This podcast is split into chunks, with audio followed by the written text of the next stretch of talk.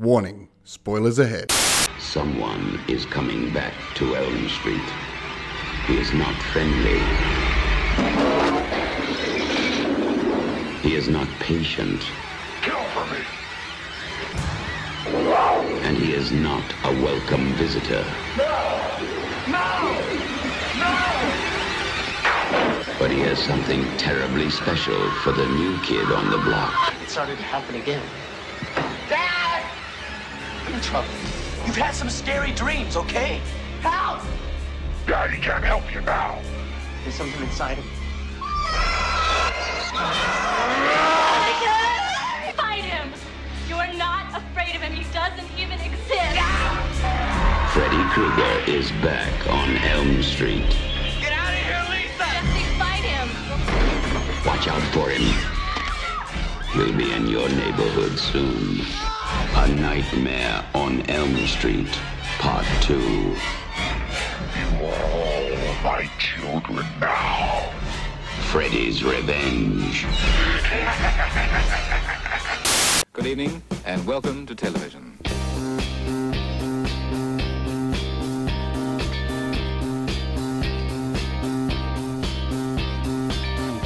Hello. Hello. Hi there. Hi. Whoa. I'm Wayne Stellini, and welcome to Fred Watch, where we view and review films, everything from the mainstream to the obscure. Joining me on this fearsome Friday, it is the fabulous Kendall Richardson. Hello. Kendall, how have you been? I've been well. Thanks for having me back. How are you? I am well as well. Thank you for asking. Glad to hear it. Yes, we're over overtly pleasant on a fearsome Friday. Yes, yes, Okay. I think we're yes. maybe a bit too relaxed. Maybe. We need to be on edge. It's a We- scary day. It's a scary, spooky day. yeah, uh, yeah. I'm a little concerned we're a bit too relaxed and might doze off. Oh, Never a good thing on a fearsome no, Friday. No. Okay. All right. I think my fear just kicked in. Let's let's, let's focus. Let's Let's let's go. let's go. Let's drink our tea and stay awake. Absolutely. So Wayne, exactly what fearsome Friday film are we discussing today? Today we're reviewing 1985's cult classic, A Nightmare on Elm Street 2, Freddy's Revenge. Please explain. The Walshes have moved into Nancy Thompson's former Springwood home five years after the apparent defeat of Freddy Krueger, Robert England. It isn't long, however, until their teenage son Jesse, Mark Patton, sees Freddy in his dreams, and the notorious child murderer attempts to possess the boy so that he may cause havoc in the real world. Jesse will need the help of his girlfriend Lisa, Kim Myers, who has to conquer her fears to conquer Freddy. Receiving mixed reviews at the time of its release, Freddy's Revenge is arguably one of the most analysed slasher films from the 1980s. Contemporary critics discuss it more favourably, delving into its contentious homoerotic themes. But, Kendall, did you devour your serving of vengeance in A Nightmare on Elm Street 2 Freddy's Revenge? Yeah, no, I, I I enjoyed this film. I I think yeah, I really appreciated that for a sequel in a slasher franchise. It did something different, and it kind of worked. Yeah. I didn't know what to expect going to this because I am the newbie in the Fre- in terms of the Freddy franchise. In terms of a lot of these classic horror films, I'm finally watching them, and uh, yeah, so I n- had no prior knowledge going into this, and I was wondering where the story was going as the movie was going along because you know we weren't seeing too many kills really Yeah. like you know for a film like this i was i was surprised but then as the story starts to become more clear as to what's actually like what the plot actually is it's like okay this is really interesting i feel like it did maybe fall short of the potential to be something really uh, i don't know like psychological Yeah. i think but i i definitely have to give them props for their attempts to to just really kind of go gung-ho for it in terms of just i don't know just bringing bringing freddy to life in a different way i Yeah. thought i thought that was very interesting Yeah, I agree. I feel like the film isn't a complete success. It's always going to be challenging following up a movie as good and as iconic Yeah. Mm-hmm. as A Nightmare on Elm Street. And we see this quite commonly with classic horror franchises. Uh, the list is endless, really. and, you know, I don't think we ever really expect a sequel to be better than the original. No. If we do, we're amateurs at, at, this, at this game. Yeah. Um, but in saying that, we do expect to see more. And I think it's okay to have more of the same in slasher films. It's why we, you know, depart with our money at the box office. It's, what- it's what we pay the bucks for. This one, I'm not sure it really achieves that with Freddy. We see him earlier on, so we see him in that wonderful sequence at the beginning involving the bus. I thought that was really, Yeah. Mm-hmm. really good. But you're right, it then takes a step back with him and aims for a more psychological Yep. angle, which we'll talk about a bit later and what that might actually represent. But that also probably doesn't go to the full extent it can. My main sort of issue with the story is that it really does push Freddy into the real world. And that's okay because we know it sort of can happen. We saw that at the ending of the first film. And that's how Nancy was able to defeat, I guess, at least at that point, Yeah. um, Freddy, right? So, like, it, it- it's a thing, it can happen. Mm-hmm. Yeah. Here he does engage with the real world a lot, almost to the point that we can't differentiate between reality and dream world. Yeah. Now, I'm okay with that because that's a part of the fun of the Freddy movies, I think, Sure, is yeah. being faked out a lot. Yeah. But for me, with this film, the lines are so blurred. You never feel like there's a fake out. You're just sometimes like, sorry, where are we? Yeah. you know? And I guess this is where that whole idea of Freddy possessing Jesse's body comes into it that they Mm-hmm. can bounce between dream and reality because they're really becoming one. Mm. So I do get that, but I would have wanted that maybe explored a bit better. Yeah. Uh, 'cause sometimes I'm a little confused. I'm like, okay, yep, it's a dream, and then it's oh, it was real all along, but Jesse was elsewhere, and then this happened. Yeah. The whole thing with the coach that sort Yeah. of because at first I was like, oh, it's Jesse's dream. And then I was like, oh, hang on, the coach is copying it. So it's the, the coach's dream. Yeah. But, and then the cops arrive at the door with him. He was Yeah. here wandering and he was naked. And of course he would have been because he was in a shower as we saw. So Yeah. it's like, oh, hang on, no, it was actually real. But then what part of it was real? And so Yeah. I just feel like it's not clean enough.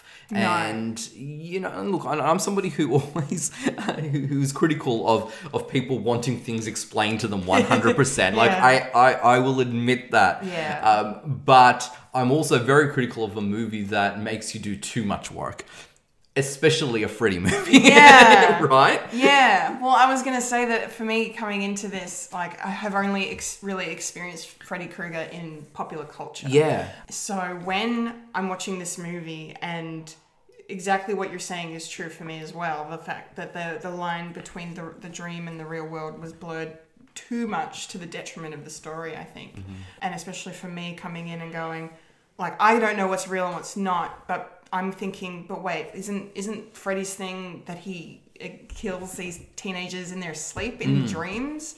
But then all this, every single kill in this film, I think occurs in the real world, with the exception of the opening. But then in the opening, we don't see any death. No, no, it's just So- a nightmare. It's just a nightmare. Yeah. So yeah, every single every single attack is taking place in the real world Mm. as Freddy is using Jesse as you know a vessel of sorts Yeah. to to enter the world that way. But it was so yeah, it was so confusing for a, a franchise known for doing that. Even that like now in hindsight, obviously it's Mm. you know nearly forty years later, but. But like yeah, so as much as I appreciate them trying something different second time out, for me it was a bit jarring expecting the exact opposite and then for what they were trying to do not delivering it to the level they probably should have especially because yeah there's just like especially because the film starts with a nightmare like that Yeah, and this formula, this pattern is established in part one. Yeah. And as you've just said now, it starts with a nightmare. So we're like, okay, cool. We know the rules. Rules, We're, yeah. we're reminded of them. Yes. Yeah, exactly.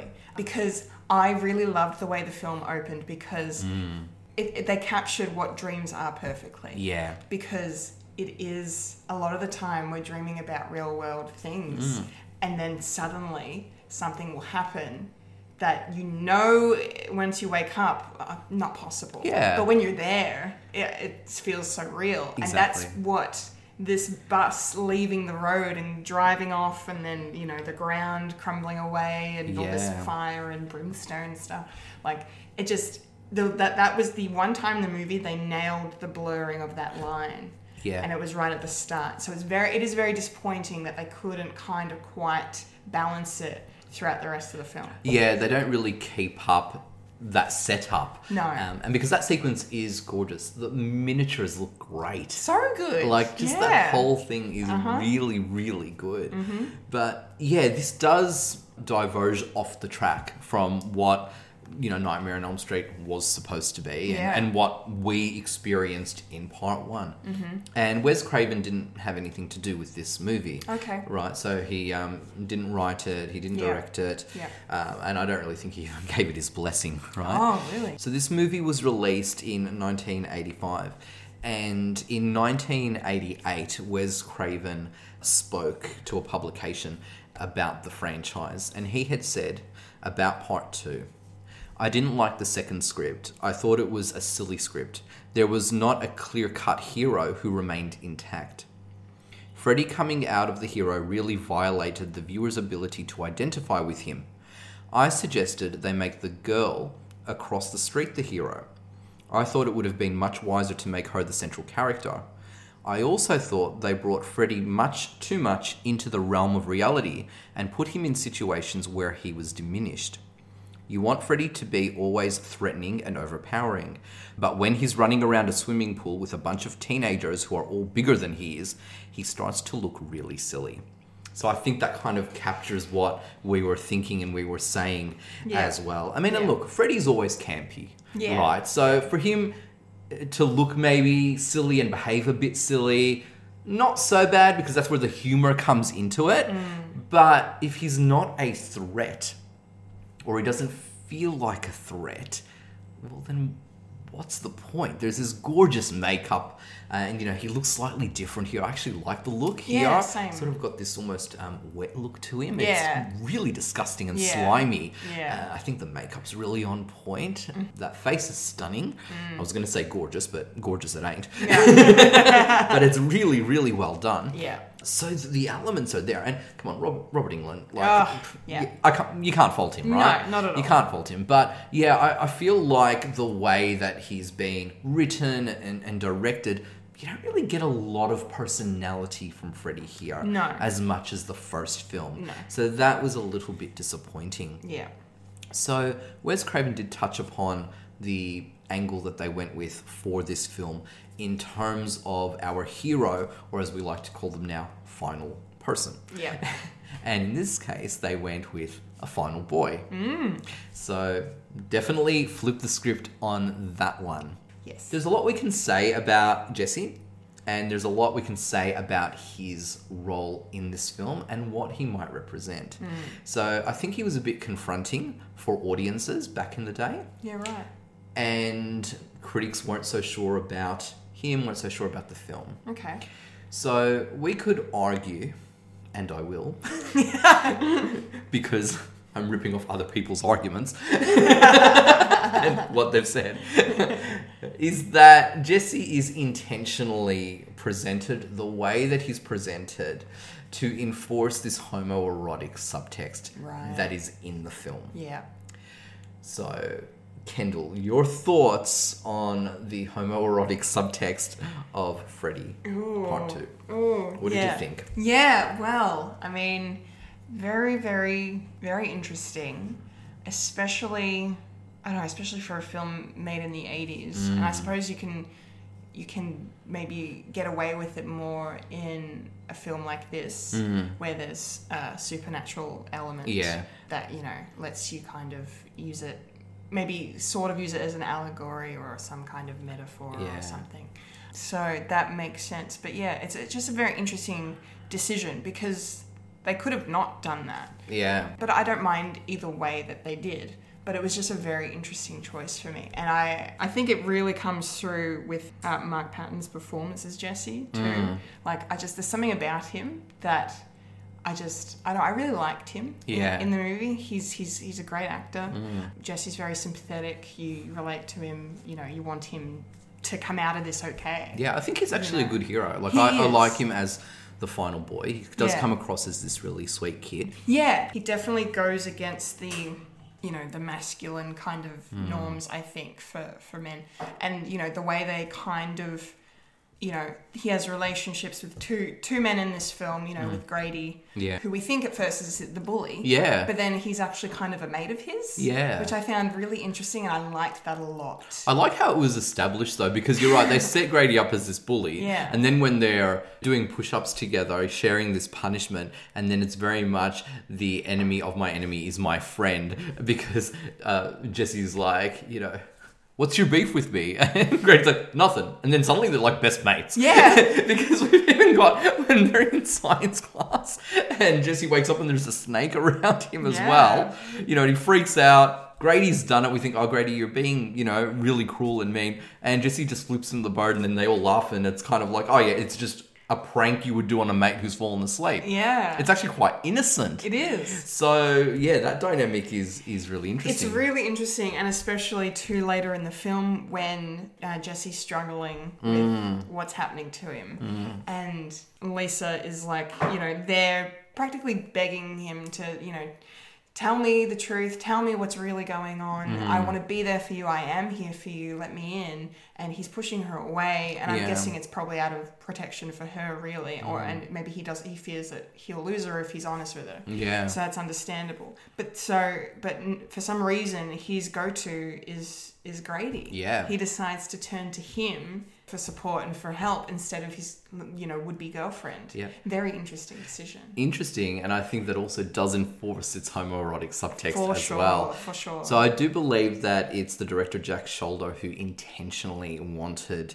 to homoeroticize the movie. Yeah. But not necessarily for any progressive reasons. Okay. I think it was more because he was thinking, okay, who's the target audience of these horror movies? Teenage boys what are teenage boys in the 80s like? You know, they're hyper masculine. What might they be afraid of? Maybe pretty effeminate gay boys. Yeah. So he's playing on the social fears of queerness at the time and really enforcing it through little touches in this movie. Now, this is not something that Jack Shoulder has openly said that this is what I've done Right. until very, very recently, he's Oh. finally admitted that he did want to play on the homophobia of his target audience. And I think this is why Mike Patton was being a little bitter over time Yeah. over it because he's using him as a vessel, purely Yeah. because Mike Patton himself is gay. Yeah. And he's come off a movie called Come Back to the Five and Dime, Jimmy Dean, Jimmy Dean. And I think his character in that had queerness about him. So we can already see Mike Patton being typecast here. Mm-hmm. In the film, he is referred to as a pretty boy Yeah. that he is the type of aesthetic that the coach would be attracted to. Yeah. The house is overtly hot all the time, so Jesse is in his underwear and he's not just sweating, he's glistening as well, you know, bare chest glistening all the time. We've got the uh, bar that the coach goes to, to- you Yeah. know, that then he's obviously into bondage and there's that you know suggestion that he wants to do something similar with Jesse as well being quite predatory but this is where those lines of dream and reality Are blurred. are blurred and Yeah. that's it's one of the things I have a, a, a problem with Mm-hmm. in terms of that moment that you talked about before where Jesse didn't want to talk to Lisa Mm. uh, but wanted to go to Grady he is thinking about this change or something that's going on inside him and we can maybe see it as as an allegory for the coming out process and Mm-hmm. and coming to terms with oneself because he's in an intimate moment with Lisa but cannot commit to it Mm. Yeah. and Grady has that comment of you'd rather you know sleep with me type thing I've, I'm paraphrasing but implying you'd Yeah. rather spend the night with a man as opposed to being with a girl Yeah. so there's touches throughout in this movie Yeah. none of it accidental at all so this is one of the reasons why I think it's been seen more favorably in terms of, of queer film because we're we're okay now to discuss that it's not seen as a negative where it- it may may have been in the 80s the director had an intention and he pursued it and he delivered it and now when we kind of enjoy looking for subtext we're like oh okay we can actually enjoy the film probably more than the audience of the day Yeah. would have Yeah. so I think it's taken a lot of time for this movie to get some appreciation. Mm. So cracked.com put it in a list of the five most unintentionally gay horror movies. Because obviously it wasn't meant to be that way or start out that way, but No. it developed for whatever reasons um, Yeah. into it. But Yeah. yeah. you know, used as a, as a method to encourage fear to its audience in, in a certain way. But uh, now it's kind of applauded for it, Mm. which is which is kind of good. Thank goodness. Yeah. Mm. Yeah. So I mean, look, we've been talking uh, about Jessing. We've touched upon that. What are your thoughts on Mark Patton as Jesse? Yeah. Well, as I previously said, I did really enjoy his performance. I thought he was really great as a lead in the movie.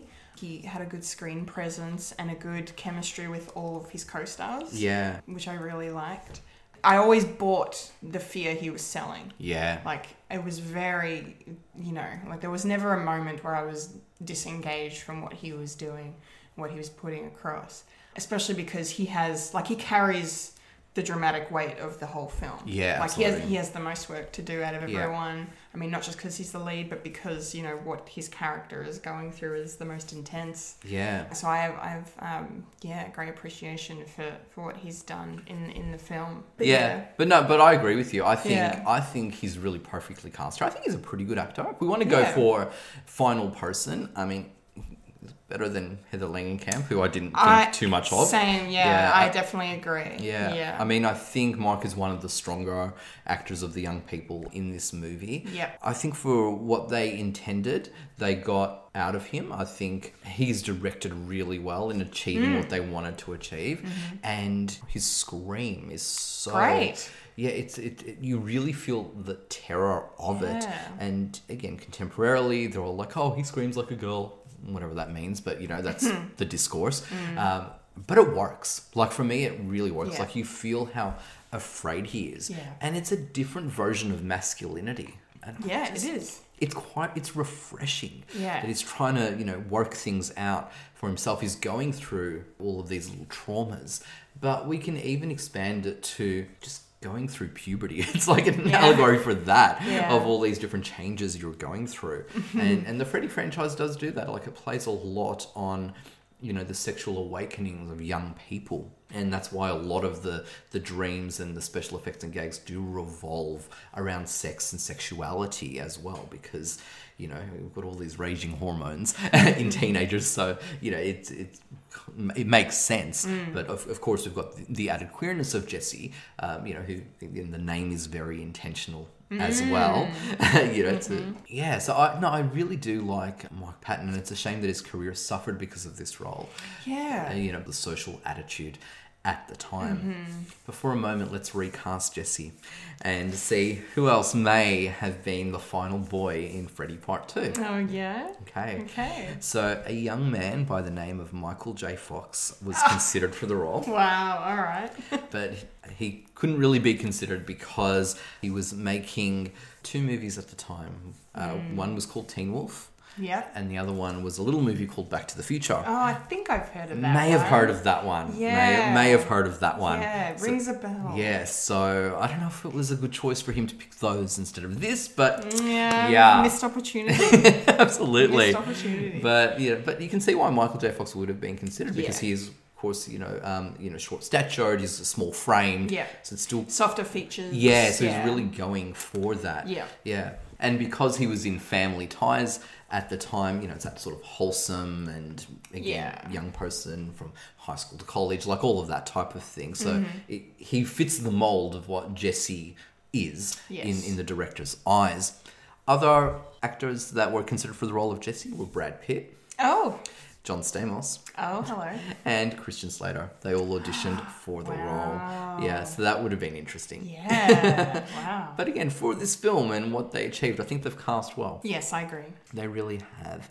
Every protagonist needs an antagonist. We've mentioned him uh, already, and there probably isn't much to say because it's always going to be amazing. Yeah. But, you know, Robert England as Freddy Krueger, second time round, is very comfortable in the role. Yes. Um, and we're always happy to have him back. We absolutely are. Yeah, yeah. He's he's just fantastic. Like there isn't really anyone else that could embody Freddy Krueger. Yeah. uh, in this way, he just sells it. Even you know, look, he's an interesting looking person even without the makeup. Yeah. And so the, the way that the makeup does kind of amplify Mm. his features is just is just something to behold, um, and the way he uses that to his own advantage through his performance, Yeah. is, is great. I don't like at first I remember being kind of annoyed by the like the modulated voice, like the changing Mm-hmm. of the voice, but then as the movie went on, because like I'm still very new to this, obviously, Yeah. so I don't, I'm not really, you know, I've only seen Robert Englund in performances where he's speaking with his voice, and he has a voice that fits Freddy, but for some reason they decide to, you know, kind of make it sound creepier, and it works.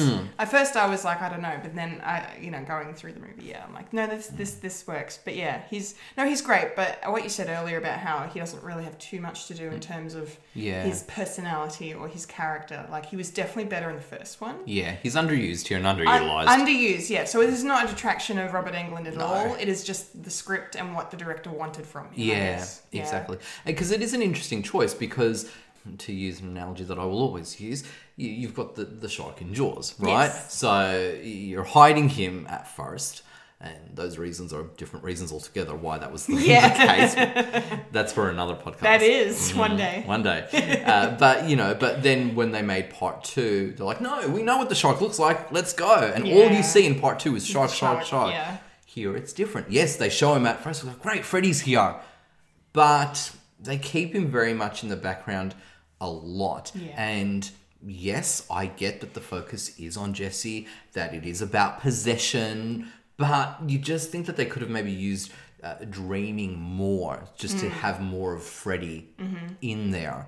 And yeah, and have some of those kills in dream sequences. So it's just Yeah. not a quick snap, a hard cut from Freddy killing in dreams to Freddy killing in reality. They- Hmm. it's- I, do, I wanted a bit of a softer transition, I think. Yeah, Maybe a same. more clear cut one. Yep. Yeah, but Robert England, just absolutely amazing. So good. Um, did you notice that he was the bus driver? I did, Yeah, at the I very did, beginning. I Seeing did. that beautiful face out of makeup. Yes, I did. I was a- loved it. It was a lovely touch and appropriate because who ends up driving the bus in the dream, right? Yeah. So Very cool, It very worked clever. out well. But I love that they don't make too much of a point of it. It's not like they hold on him or do No. a close up or anything. No. It's almost silhouette, not quite. You see, you see his You can face see his clearly, face, yeah. but it's not like you know they they light him in a certain way so you can tell straight away or Yeah, anything like that. yeah. Uh, but I enjoyed that actually. I thought that Yeah. that was really good. No, it was great. It's almost like for like for fans that you know, if you know, you know, Yeah. kind of thing, like a little Easter egg almost. Yeah, absolutely. yeah, But in terms of who Freddy has to deal with, I think he plays off Jesse really well. Mm-hmm. I like the chemistry between Robert England and Mike Patton here. It's really good. yeah. But ultimately, the person who defeats Freddy is Lisa, yeah. played by Kim Myers. Mm. Your thoughts on Kim Myers and the character of Lisa? Yeah, yeah. Lisa's an interesting one in this in this movie. Probably the weakest of the main players. Agreed. I would say. Yeah. Yeah, agreed, agreed. Definitely not the like the worst performance I've seen in a in a 80s horror movie. Mm. Um She has a lot of contenders, and I will be honest, she's not going to win as the worst. That's for sure. No. But in yeah, in terms of this film, yeah, In terms of this film, yeah, unfortunately, she is the the weaker of the bunch. But you know, I think she's she's okay. Like she's there's not really much to her. I think is the other problem. yeah, Like not only it does she, you know she she not kind of live up to everyone else's standards of what they're doing with Mm. the material, but she doesn't even have that much material to build off from. yeah, You know, like she's very much a one note girlfriend. I'm gonna protect you. I'm gonna. I'm here for you. Yeah. Like I kind of liked how they flipped the you know because usually it, it would be you know the girl is Hmm. is in Jesse's position and Lisa would be a man. Yeah. Hmm. And I, so I love the fact that they flipped that, but I just wish they'd given her more to work with. I wish they'd given her more depth. You know what? Uh, Mm. it's like in part one, um, Heather Langenkamp's character had a lot of character depth. Yeah. Her boyfriend Johnny Depp's character had a lot of depth. Yeah. So Nancy and Glenn were fully fleshed out characters. Yes. We knew who the final person was. We knew who their partner and main support was. Mm-hmm. They had distinctive roles, but they did a lot with what they had. Yes. But I feel like Lisa Weber isn't given the chance to develop as a character. No. And in turn, Kim Myers doesn't have a lot to do with her. Yeah, agree. So for me, this is where the script has a bigger problem. And that's because she's in the background a lot. Yeah. She's there quite like supportive yet lovely, but again, like you said, one note is the is a perfect explanation description of her. Yeah. But then in the final act, she has to all of a sudden be the Be- hero. Yeah. She like I didn't the buy it. char- yeah, the character does not own that, and yeah, I get what they're trying to do by showing her as being the supportive girlfriend or would-be girlfriend because Jesse's holding her at bay a lot. So you go, well, it would make sense that she steps up to the plate to protect him, but it feels very rushed because she has nothing to do for the one hour and 15 minutes before that. So, Yeah. yeah. I'm like you, I didn't buy it. I didn't particularly want it. I thought it would have been much better for Jesse to fight his own inner demons Yeah. um, to find a way like again yeah i get it it's possession but have this sort of conflict between one or the other uh, but it doesn't work for me No. so i think that's a missed opportunity with this if you've just got somebody there who's hovering around uh, for a bulk of the movie they need to either continue to hover around or be Yeah. killed off there's no Yeah. point turning them into something in the final reel There was Uh, no setup. There was no foreshadowing. No. no indication that No. she had this in her. No. You know, and yes, she has to face her fears and her fears embodied in Freddy, but we get we get nothing get before none that of to that. indicate what her fears might be like. No. So yeah, for me, the Lisa Weber character is almost immaterial and irrelevant to this film. Yeah. Had she not been put in that position to rescue Jesse and to save him, she's got no purpose at all. I mean, again, if unless you want to really reinforce Jesse's queerness, Mm-hmm. right? Because it's showing his distance from her and, and finding solace in a man and you know and have he's awkward with her and all of these things like I, I can get it. It- it- like there's layers like I Yeah. do get it Yeah, yeah, but make her more interesting Yeah. you know Yeah, yeah. I mean, this film is like 85 minutes, and I understand that like horror films slash slashes, especially, the pacing's fast, the story's short.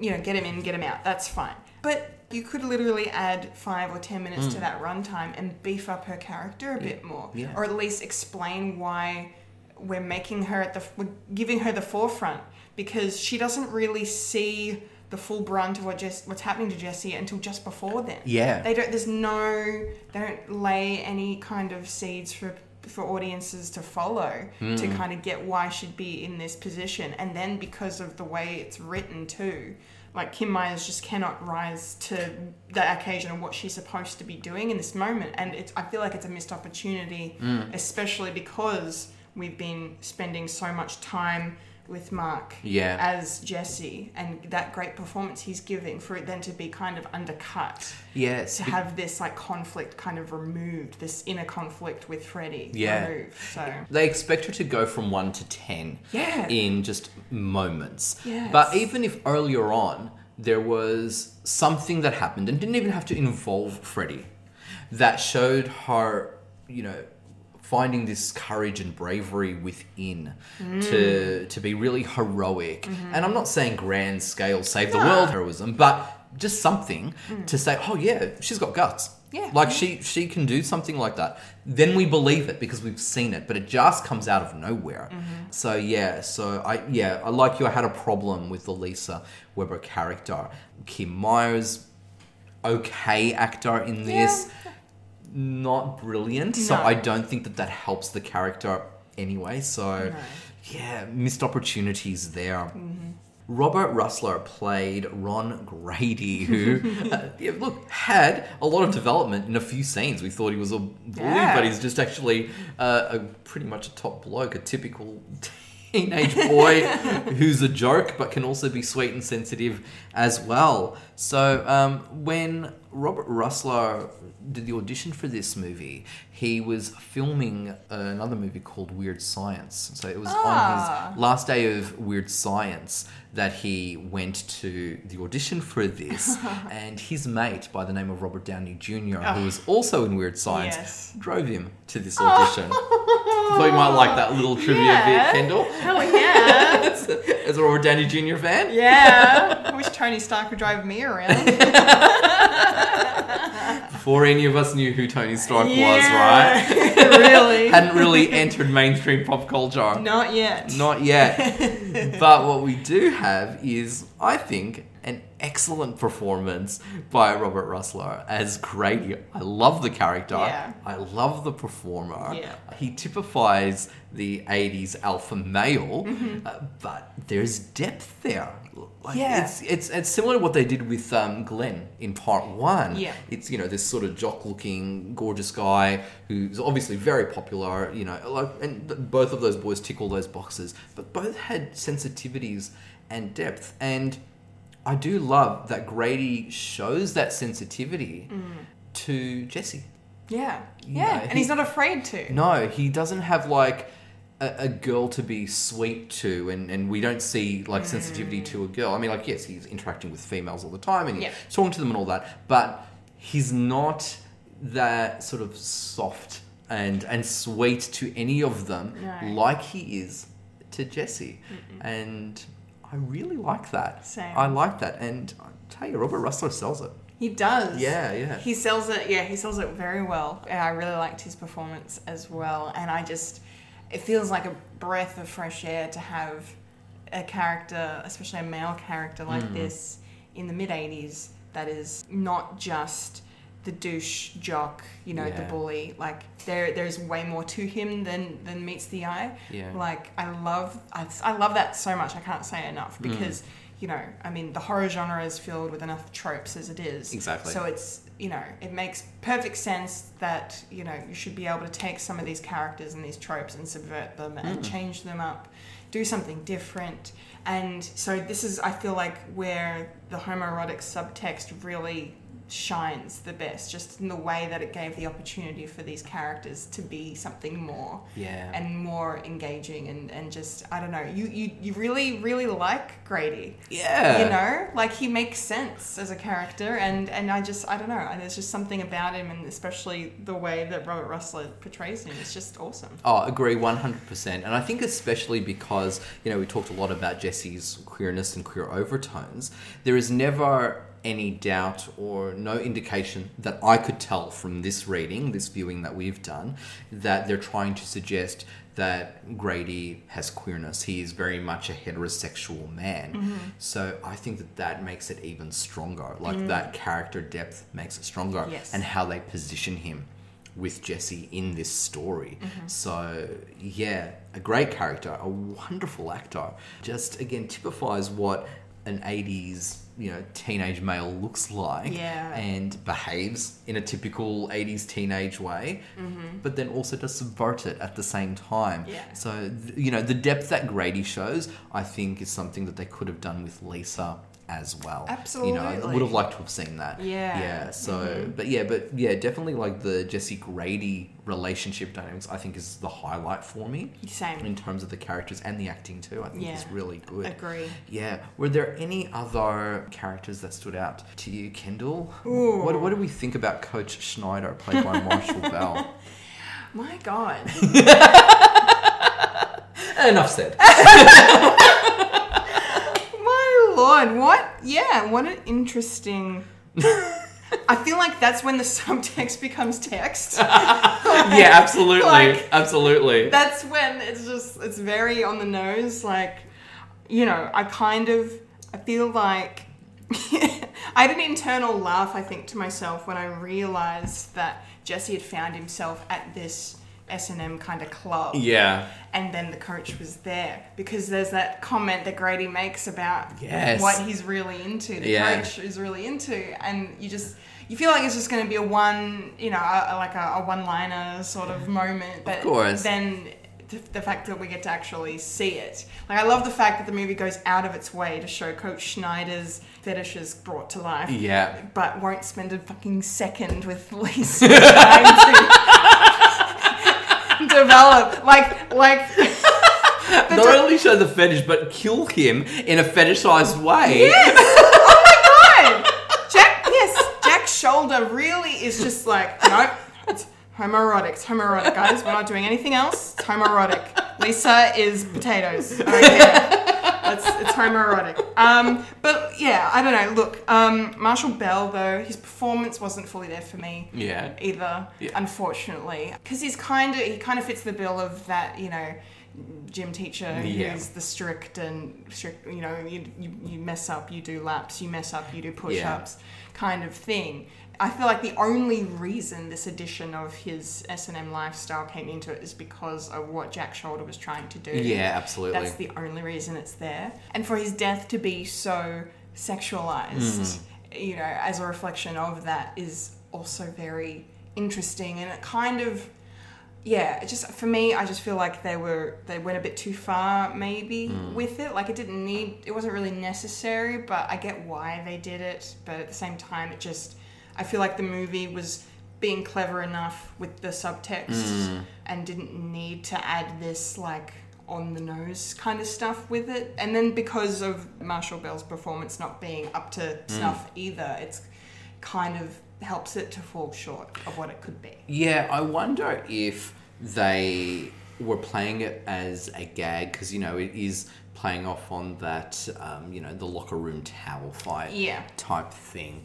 They really enforce Coach Schneider's sexuality and his fetishes. I think to continue to present queerness as an evil because he is a villain so they're villainizing queerness again what jesse's going through if we want to look at it as a metaphor as an allegory it is a struggle it's not something easy to come to terms with No. and of course in real life it is not something easy No. to come to terms with here but jesse's not rewarded at all because at the end of the day he still ends up with lisa so he's Yeah. you know defeated any Yeah. queerness about him Yeah. and the person who is fully fledged queer who is you know out and and is just living his best life Yeah. really Yeah. um, is punished for it Yeah. you know more so than you know because you know when you've got that antagonistic character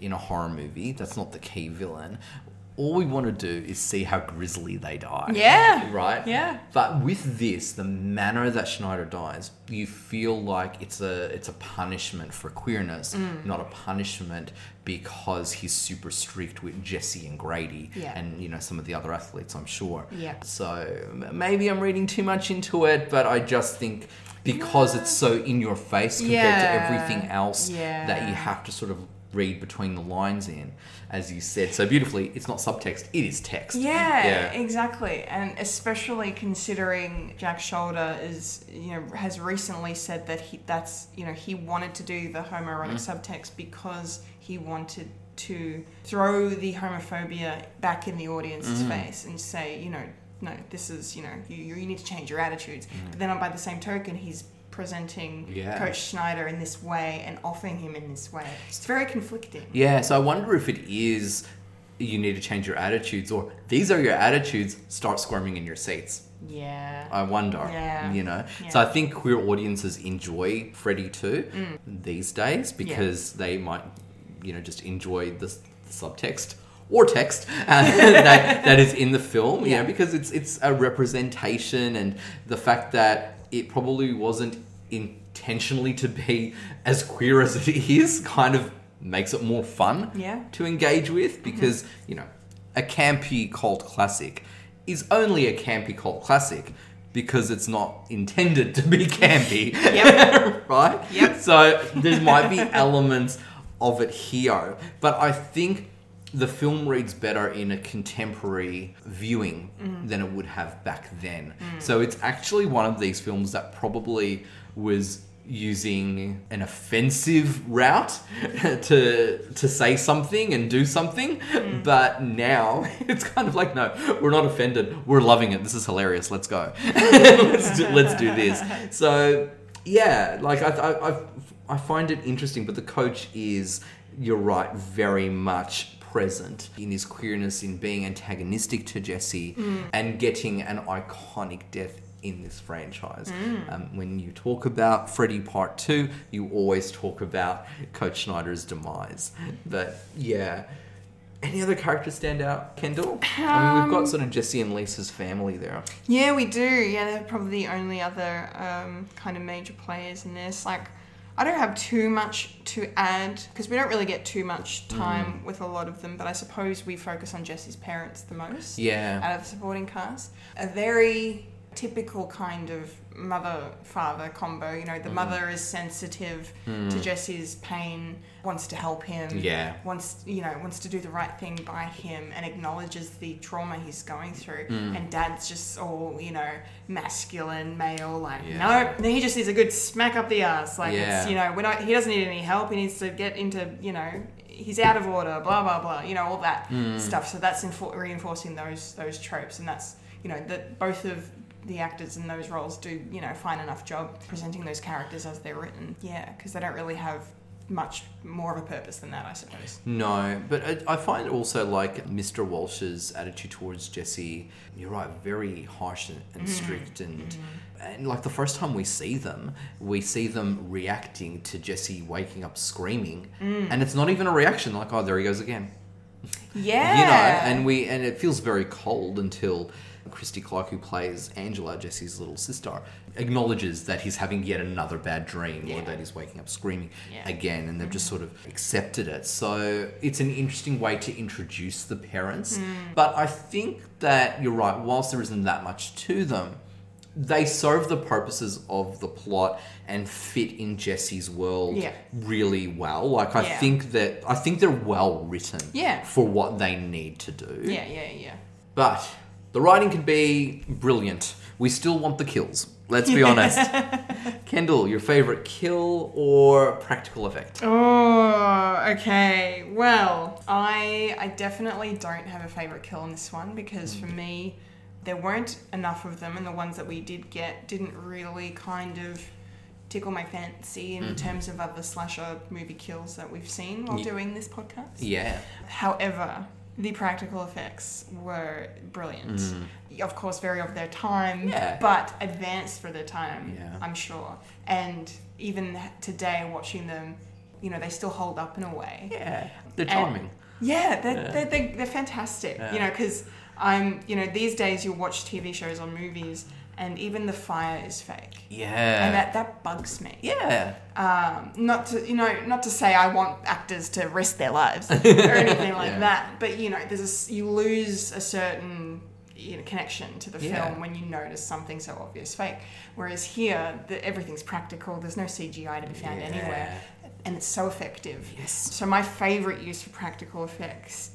I mean, obviously, it just has to be the moment where Jesse transforms into Freddy. Yes. Oh my god, I was in my seat just squirming Yeah. and and just, but just eating it up at the same time. It was so well done. Yeah. It was so well done. The only negative thing I have to say about it is the fact that once Grady has been killed, we cut back and it's suddenly Jesse Yeah. and he's covered in blood and then we see Freddy in the mirror and I like I get that. Yeah. That's a trope. Yeah. That's that's fine. I don't mind that. But the fact that because this is one of the key examples where the movie loses the audience on the, the blurring of Mm. reality and like the dream and the re- and the real. They could have done a lot better because everything that's that could be in the dream it would be if it was the first movie Yeah. ac- is actually happening in the real world. Like there's just the fact that you see and Grady sees Jesse, his friend, turn into this monster. Yeah. And you're like, okay, I guess this is real. It's not a dream. All right, cool. We're in. We're staying in the real world. But then we're not getting any kind of connection or reinforcement of, you know, how exactly does is Jesse suddenly Jesse Hmm. again after that physical transformation in the real world? Things that happen in the real world are, are real, Yeah. right? And you know, at the end of the film, not to skip to the end, but you know, when we have that moment where Jesse comes back Yeah. out of Freddy in a r- I loved that moment Yeah. and it made sense if they'd done something more like that Yeah. Mm-hmm. here and maybe that's why they didn't because they were doing it later I don't know but I feel like that's where it's you know the gorgeous effects are just kind of cheapened a little bit for me just Yeah. with, with that moment He- I don't know it should have stayed free it, sh- it should because that you know that transition has been done, that position has been done. Yeah. Then the goal is let's release Jesse from Freddy. It's like in exactly reverse, yeah. exactly and maybe let's see Jesse in the mirror yes. To say that Instead. he's still in there. Exactly. Would have been perfect. would have been perfect. But the if not, but not to take anything away from the the, the VFX crew that did this Yes. because it's incredible. Yeah, I, I agree. It is my favorite practical effect Yeah. as well. Like, you know, uh, everything about that scene is perfect. Grady's reaction to Oh, it yeah. as well. Mm-hmm. Brilliant. Um, we don't see a lot in terms of Grady's death, but Robert Russler's performance from the, the, the trauma of seeing what's happening to Mm. Jesse to, you know, we cut away from the other side of the door and see those those nails, those knives come through the door Yeah. and they're there's blood, and we can tell that it's because he's literally impaled Yeah. Grady and has gone through. Like the suggestibility is really good in that as well. Very good. I agree with you. That sequence is excellent. We talked about the sequence on the bus and you know how the ground just collapses under them. I love that. Yeah. One of my other favorite kills. Please don't hate me for saying this. I could never, but go on. The exploding budgie. I thought that was hilarious. I laughed. You did not react, and I stopped laughing because I because I know how you feel about the representation of animal cruelty on screen. Yes. And that just means that you are a normal and sound human. But when that budgie exploded, I thought that was hilarious because I'm just like, what the fuck? Yeah. Right? I mean, uh, there's those little hints about the blurring of reality and dream, and Yeah. that Freddy's making his way through, and he's making his way through uh, these motifs of fire. But I'm sorry, that was hilarious. How much of a low scale birds was it with one bird flying around attacking the It walrus? was. It was. It was so bad. Yeah. so when she exploded, I just thought it was hilarious. so that was one of my favorite Yeah, kills, no. probably in any horror movie ever, to be honest. it was so funny. Oh my god. That's where you really go, what am I watching? Yeah. No. Yeah. No. You're right. You're right. You're right. It definitely. Uh, yeah. It's a bit of a, it's a bit of a WTF moment for sure. Now, did you find it amusing Um. at all, or were you just so disgusted by the death and by me that you do not have a further opinion about no, it? No, I, I would look. I just went with it. I was like, that's all you "Alright, can do." The movie, yeah, the movie wants wants to do this. I'm like, all right, sure, movie, let's go. But I, I did internally have a moment when you let out a little laugh. And now that you've told me that you stopped laughing because I didn't do anything, it's I so felt funny. so bad. Don't go back. Don't go back. No, no, because like, yes, it is true that I don't really, you know, condone or, or like watching movies where animals Yeah, of come into course. harm. You know, Yeah. it just for some reason I just I'm a little, you know, bitch about it. It just it really upsets me. No, it just means you're human and Yeah. you're not a sociopath, No, no. Kendall. Well, I But for guess me- true. it happened off screen. You see the feathers, Yeah. and it's so It is- silly. it That's is- why I laughed. No, yeah, I, yeah, 'Cause I, do get it. love Oh. animals too. People just putting it out there. No, I don't Oh, yeah, find of that course, funny. I know you. do. I know you do. Yeah. but no, no, yeah, but you're right. It did. It does come off a bit. just the effect of the feathers, you know. Looney Tunes cartoon. A little bit. It's amazing. A little bit. It didn't. Yeah, it did not achieve the desired effect because then, as, as the feathers are falling, you're watching the faces of the, of the Walshes and just you're you're trying so hard to to just feel the fear, but, but there is none. There is none. Yeah, that is definitely the least scariest moment in the entire film, and I'm going to dare say maybe the entire Freddy franchise. I feel like you might be right. But I, I hold no ill will towards you for laughing. Thank you. Not at Kendall. all. Not Thank at all. you. We, we, know- when we revisit this movie one day, expect an eruption of laughter Yes. from me. I, I, and I will laugh thinking about this conversation. Love it. Love it.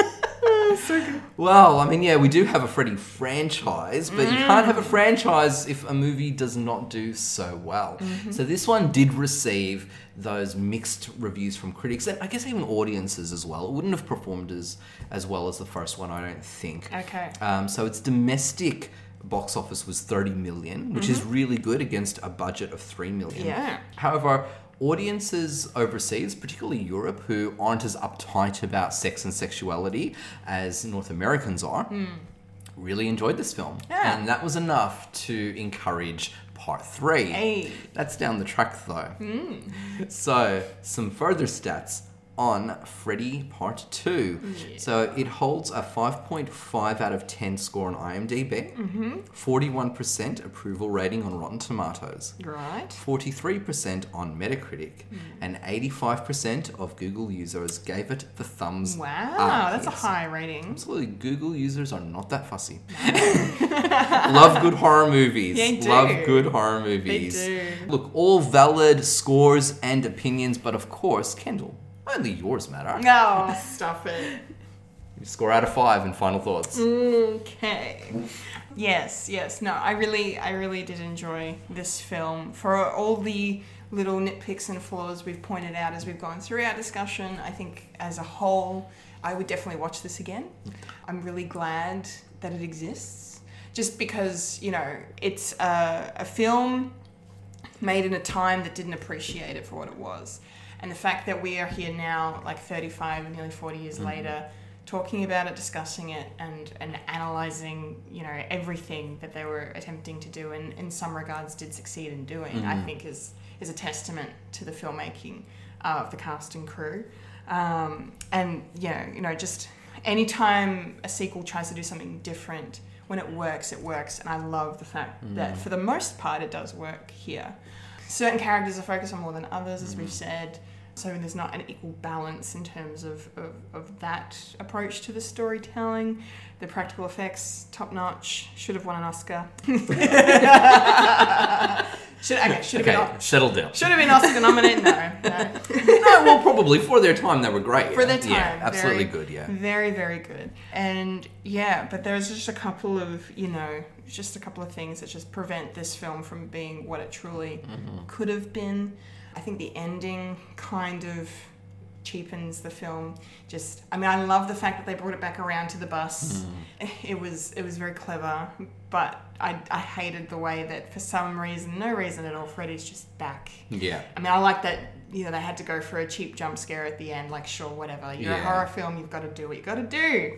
Uh, I get that, but I didn't. I didn't really. I feel like that could have been handled a little bit better, especially because, you know, going, you know, going in- at the beginning of that scene, we have, you know, Jesse. He's got his bandages on. Yeah. He's like, "Oh, I can't believe I'm finally going back to school. So it sounds like it's been a while. But then when they get on the bus and they're talk, you know, and then Lisa's best friend is like sitting behind them. She goes, "Some party, Lisa." Like that was great.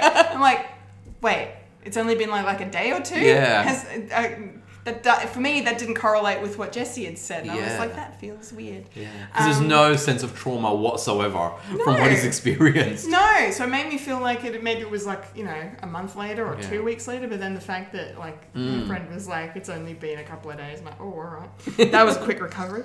Yeah, so that kind of yeah undercut that. I also would have liked maybe a connection more to the first film, just because you know we are at a sequel, and I know it's a it's a horror film, and I know it's you know Freddy Krueger is a character that could never possibly exist in the real world, but and you have to suspend disbelief obviously but i would have liked if the story had taken some time to maybe connect the two movies a bit more i mean i do appreciate what it does with the fact that they're living in nancy's house Yeah. it's been five years since the events like that all makes sense and works but i think i don't know just the fact that you know the movie's called freddy's revenge Yes. nancy's not around for him to get his vengeance on. Yes. So that's an interesting thing that I feel like they could have maybe explored better or done or handled better. I Yeah, Don't know. Oh, you know what? You're right, and I think because we know that really Freddy's revenge. Well, that's what he's about. Mm. He's avenging the parents on Elm Street, even though Jesse's parents had nothing to do with his demise. No. So yeah, you could argue that. So who is he really seeking revenge for? Yes, he's in you know the the the house that that Nancy was in. So Mm. he's got that connection. We've Mm-hmm. got the diary. So yeah, I guess from uh, Freddy's point of view, Yeah. it's kind of like. Who, who are you going up against? If it was Nancy again, it's all you need. Yeah, yeah, absolutely. Like, you know, Nan- maybe Nancy could have been Mm. the girlfriend instead of Lisa, or maybe at the end of the movie, we could have an, en- you know, similar shock ending. Yeah. Maybe have Jesse having th- thought that he defeated Freddy. Freddy suddenly returns as he's coming face to face with Nancy. maybe. Yeah. Some, something like that. I don't Yeah. know. That might, that might have been, um, might, may have elevated the film a little bit better. But, you know, for what, for what it is, it's enjoyable it's a good it's a good time i liked it like it's not perfect there are flaws but it's good enough for a three i think so Yeah, I agree with you. I think it's it's a it's a good movie. I don't think it completely achieves what it sets out to do. Again, had the difficult job of following a Nightmare on Elm Street. Yeah. But Freddy's Revenge has some really good elements and some interesting elements in it. I think the roles of Jesse and Grady are the most interesting here. I think a lot of the visual effects look really good. I do agree that the kills are nothing special, there's not that much creativity in them besides Grady's demise, and that's really elevated because of everything that comes up before Yeah, that. yeah. Like Gra- Grady's demise is good. Don't get me Yes. wrong. Yeah, yeah. And if anything, it's probably the better of the human deaths Yes. Mm-hmm. in this movie. But the lead up helps elevate that as well. But if we think also about part one. There weren't a lot of deaths in that either. True. But they made them count. they absolutely did. Whereas here, you know, if we look at Freddy in the pool, uh, you know, he's just slashing and moves on. yeah that missed opportunity there Like, yeah. Like, that's okay. It's a slasher movie. Yeah. But that's not the hallmark of Freddy. No. That's the It's not hallmark. what he's about. No, that's the hallmark of other horror villains, Mm-hmm. right? So because that's that's their mo. It's not Freddy's one. Mm-hmm. No. Really. Good point, So yeah, I, I agree. I think the kills let this one down a Yeah. lot, but the effects are great. Yeah. They've got charm. Yeah. You know, they would have just blown audiences away back then. Oh, yeah. But they're so good and so well made. The craftsmanship is just outstanding on the miniatures and just the visuals and how it all ties together. I love the look of Freddy's makeup. I think it's really good. It is slimy and creepy. yeah Some casting is really good.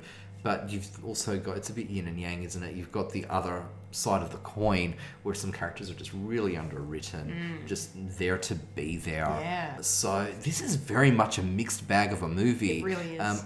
I want to like it more than I do, but it's not a write off, and I will absolutely watch it again. Middle of the road, but that's not a bad thing. No. Considering the final product. So, three stars from me as well. wonderful Well, Kendall, we've experienced Elm Street again. We've survived on this we- fearsome yes, Friday. yes we have Maybe now we can relax. maybe maybe May- maybe we can sleep Maybe, maybe. For now, anyway. for now until next time Until next time, indeed. I've been Wayne Stellini, i've been a kendall richardson and you've just experienced Fred Watch. cue the music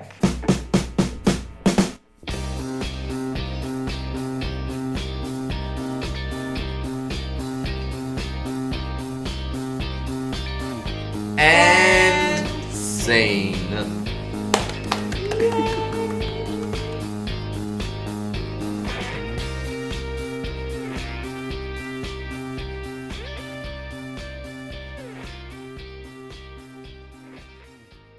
Blooper reel. Let's go. let's go let's drink our tea and stay awake Absolutely.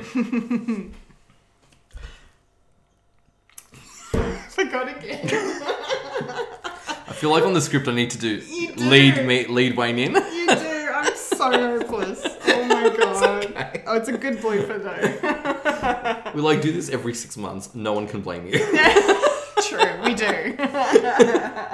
Okay, all right. Well, wait, actually, I'm going to do that again. We're saying well too much. okay. Did you devour your serving of vengeance in A Nightmare on Elm Street 2, Freddy's Revenge? Ooh. Ah, did I devour? Did I? Was there devouring happening? Well, there was definitely chocolate devoured. That was, that was true. Yeah, every single every single attack is taking place in the real world as Freddy is using. Um, oh fuck, what's his name? Why I just watched Jesse? the whole- Jesse. I just watched the whole movie with Jesse. Okay. you want Freddy to be always threatening and overpowering, but when he's running around a swimming p- sharing a punishment together of doing the, the push-ups, Yeah. i- it's kind of like, you know, the the the oh, fuck what's that line about being a f- my enemy's enemy is my friend. the enemy of my enemy, is my, friend. Yeah. He'd just come off a film called Come Back to the Five and Dime Jimmy Dean. Jimmy Dean. Okay. Let me make sure I got that title right because it's very long. Yes, I did. Yay, Why? well done. Okay. Means nothing now because I've okay. Uh, it, it did feature on a list. I'm going to start the sentence again. So I have, I have um, yeah, great appreciation for, for what he's done in in the film. Um, yeah, there was something else I was going to say, and I've it's gone out my brain, but it'll come back at some point. But Yeah. Mike Patton, and it's a shame that his career suffered because of this role. yeah, Uh, yeah. you know, but again, because of the time that it was made and, and the, the, the social and community feelings, and Yeah. uh, that was a horrible way of explaining it. The mood, social mood. No, Social context? No. you Um, know, Oh, how society's feeling at the time, um, uh, the attitude. the attitude. Yeah. Yeah, and because he was doing. Fam- Family ties. yes, I was gonna go family ties, and I thought no, family matters. I'm like no, wrong No, family. Family ties. If you're going to have somebody who is just hovering, or hov- if you've just got somebody who's there hover, why can't I say hovering? and for his kill to be his death to, Mm. to be in such a you know fetish fetishized fetishized I can speak the word right uh, is it fetish fetish fetishized fetishized Sexualized. sexualized You can't say a word find a different one Yeah, because I can't say it either. um, They really enforce uh, Coach Schneider. Coach Schneider Schneider. it's enjoyable it's a good it's a good time and I hate scoring films. I gotta, I hate scoring because I'm like, I'm gonna give it this score, and then and I and I say this to myself every time I do this podcast, and it's just the worst, and I know you hate it, so shoot me. Um, yes, no, okay, I uh, score out of five. Fuck it, I'm just gonna give it a three because I liked it. I liked it. Like it's not perfect, there are flaws, but it's good enough for a three, I think.